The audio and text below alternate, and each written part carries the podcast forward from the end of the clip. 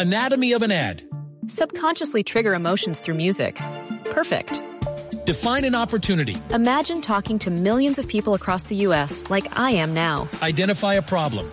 Creating an audio ad is time consuming. Offer a solution. Utilize cutting edge AI.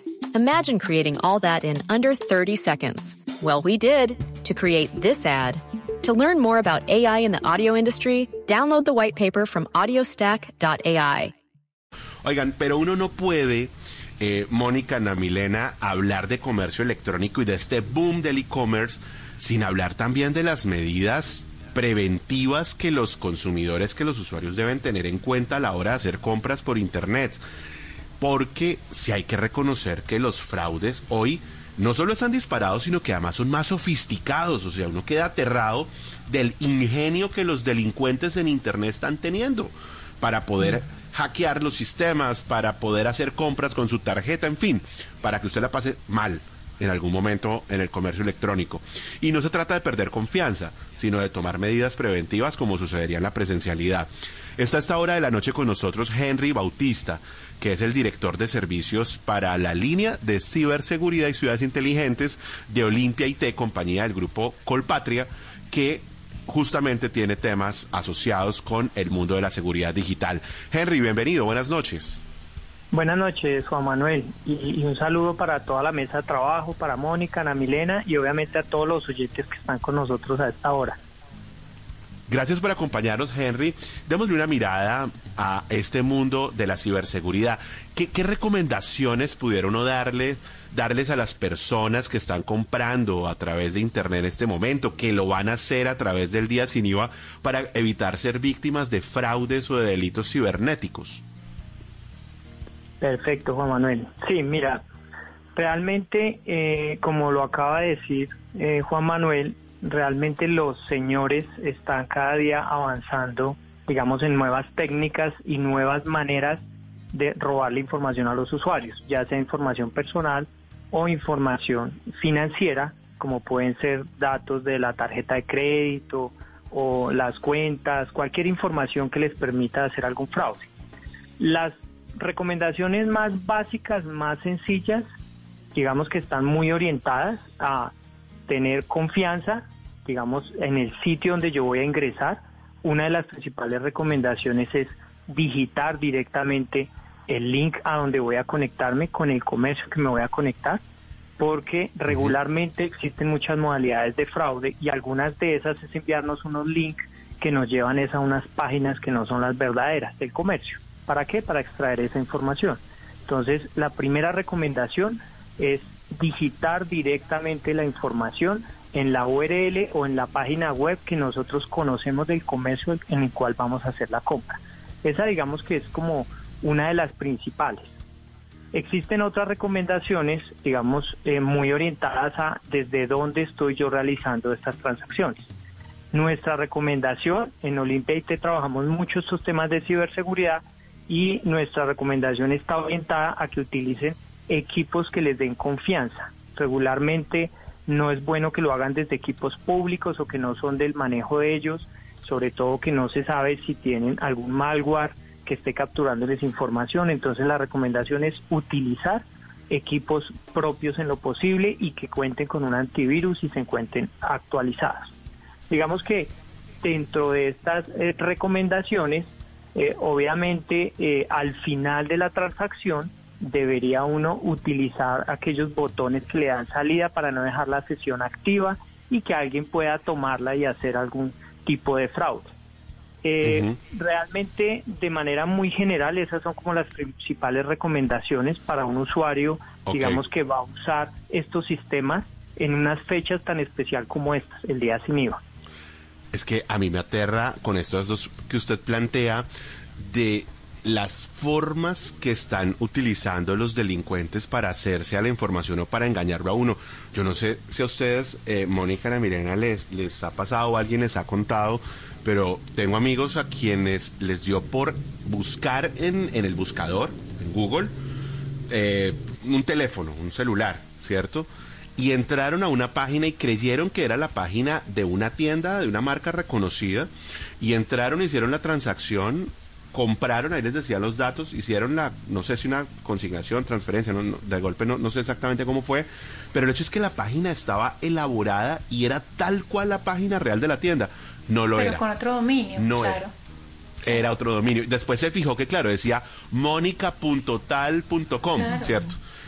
Y, y después fue que dijo, no puede ser, me metí a una página que no era realmente la página de la tienda, entregué mi información, entregué mi dinero y obviamente pues lo perdió. Pero es que Juan Manuel, eso es tan difícil porque no solamente cuando usted va a hacer una compra así, sino que también no sé si les ha pasado que les lleguen mensajes de texto eh, diciéndole que tiene una oferta laboral y no solamente mensajes de texto que le llegan a su dispositivo, sino por redes sociales como Instagram, por ejemplo, por mensaje directo. Uh, llega el link, tenemos una oferta para hacerle a través de sus redes sociales, eh, personas que le dicen que les consignaron un dinero que es la de hace muchos años, pero sigue funcionando y creo que si lo siguen haciendo es porque la gente sigue cayendo. Es muy difícil, cada vez es, es peor. Una de las prácticas más comunes es la del phishing. Eh, Henry, es, es, cierto, ¿no? Que, que de alguna manera es, es esto que estamos planteando, cómo se hace pasar a alguien por una compañía o por una marca que realmente no es. Expliquemos un poco, por favor, sobre el phishing sobre todo cómo evitar ser víctima de esta mala práctica en Internet. Bueno, perfecto. Sí, el phishing realmente es una técnica, una técnica de lo que llamamos nosotros en ciberseguridad ingeniería social. Y básicamente lo que busca es obtener información, datos, ya sean personales o financieros de la persona a la cual queremos, digamos, de alguna manera engañar, porque eso es lo que se hace, engañar. Eh, ¿Cómo nos están engañando hoy en día? La mayoría de veces es como ustedes lo dijeron, nos envían unos correos con unas supuestas promociones o una supuesta, digamos, de alguna manera, por ejemplo, herencia. A mí me llegó a, alguna vez uno de esos, donde por participar en el proceso voy a obtener un beneficio. Finalmente lo que hace uno es ingresar dar un clic sobre un link y ese link le va a pedir a uno una información. Con esa información ellos posteriormente hacen el fraude. Pero el phishing realmente se puede hacer de muchas maneras. Inclusive puede ser con una llamada telefónica. Una llamada telefónica diciéndole a usted, venga, le vamos a omitir su cuota de manejo, pero necesito unos datos, por ejemplo. Cuando uno empieza a entregar esa información, con esa información posteriormente, ellos hacen algunas transacciones fraudulentas. Entonces, el phishing realmente es una ingeniería social que puede hacerse por diferentes medios y lo que busca siempre, o sea, el objetivo final sí es ese, obtener información personal o financiera que les permita a ellos posteriormente hacerse pasar por usted y de esa manera hacer transacciones fraudulentas. Eso es Henry, una... no, lo expliqué con mucha claridad. No, no, quedó muy bien, quedó muy claro. Eh, Henry, una, una pregunta final a mí me da la sensación que un vacío de seguridad que tienen los teléfonos es el de los mensajes de texto. Yo no sé, Mónica, Ana Milena, si ustedes tienen eh, bloqueados los, los teléfonos. Yo, cuando, yo tengo, le voy a decir una cosa, justo de eso. Yo, sí. yo tengo, bueno, los mensajes de texto, pero tengo que no me entren las notificaciones porque a uno le llega ahí cuánta cosa, entonces yo no quiero que me esté avisando. Pero hoy, eventualmente, yo entro y reviso cualquier vaina. Y hoy justo me llega un mensaje que dice, es que lo estaba buscando para leérselos, porque dice algo como usted ¿De un admirador? se ganó un trabajo. No, ¿qué? Mire, mire esto. Felicidades por haber sido seleccionado para un trabajo bien pagado en el centro comercial. Para más información, aceptar y un link. Mm. Oiga, hágame usted, el favor. Usted no vaya a hacer clic no, en pues ese a link. ver. Eso es a llegó ese importante. mensaje por lo menos seis veces. comercial. Seis Sí. veces en los últimos dos meses me ha llegado ese mensaje. Sí, Es increíble, no, yo no sé cómo lo logran, pero el hecho es que llega el mensaje de texto, eso es una práctica muy frecuente. Llega el mensaje de texto con un link. Ese link, usted hace clic y usted está en problemas, no primero. y eso, segundo, claro.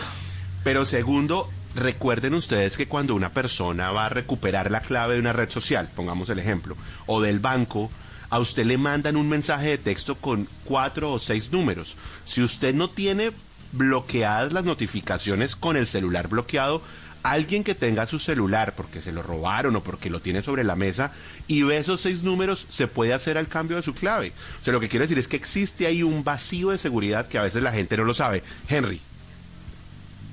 Sí, mira, realmente hoy en día existen pues varios mecanismos. Hay, hay algo que hacemos nosotros, por ejemplo, en Olimpia, y es ofrecerle, sobre todo a los comercios, algo que se llama protección de marca. ¿Qué significa la protección de marca? Que ellos están o que estamos nosotros monitoreando todo el tiempo que no creen un dominio similar al del comercio. Es decir, le ponen, eh, por ejemplo, www y le cambian la letra I o le ponen un punto adicional y con eso las personas se confunden cuando entran allá. Esa es una, una de las modalidades que tenemos para evitar el phishing precisamente y es que suplanten el sitio. Otra manera de hacerlo, digamos de alguna manera, es tener múltiples factores de autenticación. Hoy en día está muy de moda el tema de identidad con biometría facial. Digamos que hay países que van más avanzados que nosotros, pero no limpia. Nosotros somos pioneros en Colombia en este tipo de sistemas y permiten por medio de la validación facial, aparte de su usuario y contraseña, hacer un segundo factor de autenticación digamos que genera una experiencia interesante para el usuario, pero le garantiza un segundo nivel de seguridad. ¿Sí? El OTP, que es ese numerito del que estamos hablando, eh, tiene una duración. También se utiliza como un segundo factor de autenticación. Entonces, en la medida que yo coloque más niveles de seguridad, ya sea protegiendo mi sitio, ya sea colocando un segundo nivel de autenticación, eso permite hacer más segura la, digamos de alguna manera, la transacción con el cliente, ¿sí? Esas, esas son algunas de las cosas que nosotros utilizamos hoy en día, digamos, de cara a los comercios y también se lo recomendamos porque estas buenas prácticas cierran esas brechas de seguridad. Pues tremenda responsabilidad la que tienen hoy los comercios, como usted los denomina, las plataformas digitales, porque por un lado tienen que garantizar que el usuario acceda rápido, facilito al servicio con el menor número de clics posibles, pero que lo haga de manera segura y que no esté expuesto a los ciberdelincuentes que naturalmente pues van a estar allí tratando siempre de hacer daños. No por eso hay que dejar de confiar en el mundo de lo digital, pero hay que hacerlo de manera segura.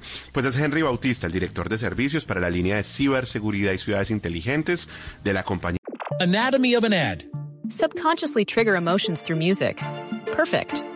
Define an opportunity. Imagine talking to millions of people across the U.S. like I am now. Identify a problem.